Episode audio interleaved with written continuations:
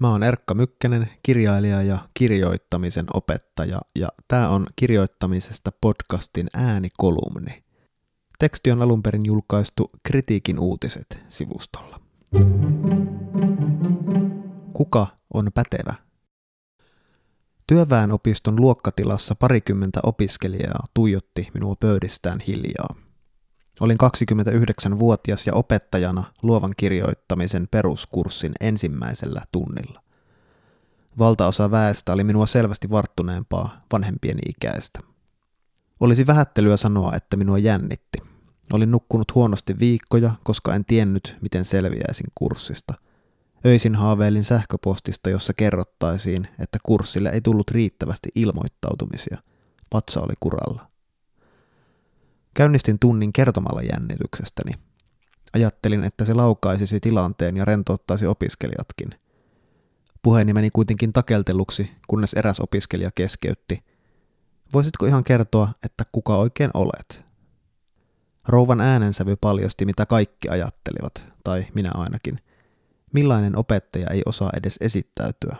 Ja ennen kaikkea, mikä teki minusta pätevän opettajaksi?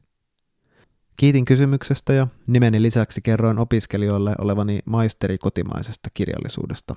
Kerroin kirjoittaneeni lehtijuttuja ja julkaisseeni runoja, tietokirjan ja kaksi kaunokirjaa. En kertonut, että opettamisesta minulla ei ole kokemusta, että en ole opiskellut pedagogiikkaa kurssin vertaa tai edes vilkaissut sanataiteen ohjaajan opintoja, että paperilla en ollut pätevä opettamaan yhtään ketään. Lähdin opettajaksi, koska minua kysyttiin.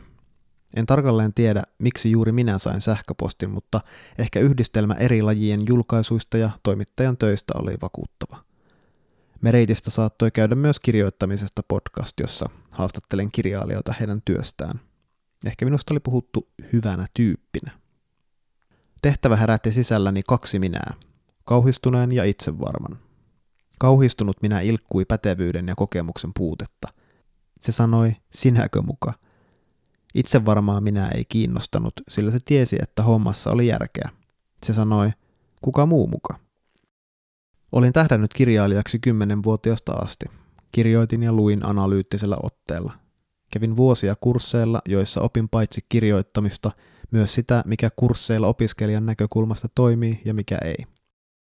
Esiintymiskokemusta kerryttivät lavaruno-esiintymiset ja kirjailijan puhekeikat. Palautetta olin saanut ja antanut muiden kirjoittajien kanssa läpi elämäni. Paljon kertoi sekin, että usein kirjoittaessani pysäytin kirjoittamisen kirjoittaakseni kirjoittamisesta. Lukiessa sain itseni kiinni selittämästä kuvitteelliselle yleisölle novellin kohtauksen tai dialogin rakenteeseen liittyvää oivallustani.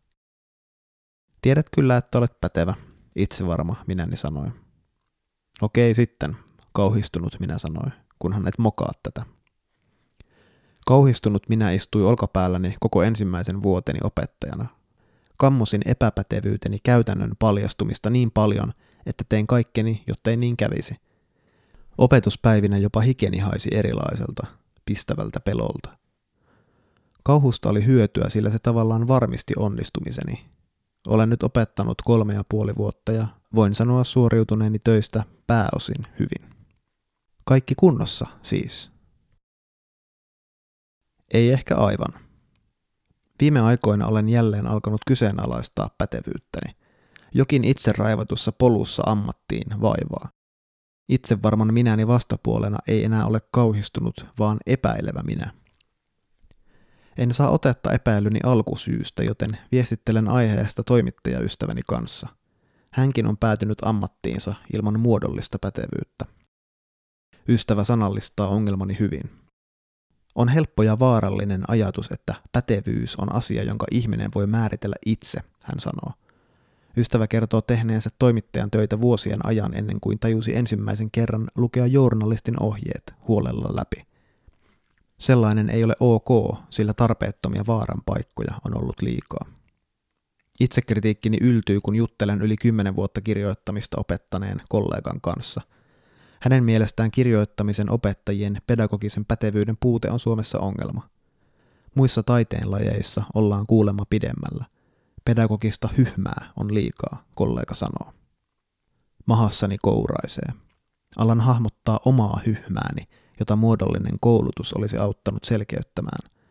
Ehkä se yksi opiskelija ei olisi lopettanut opintoja kesken, jos olisin paremmin hallinnut ryhmäytymisen työkalut.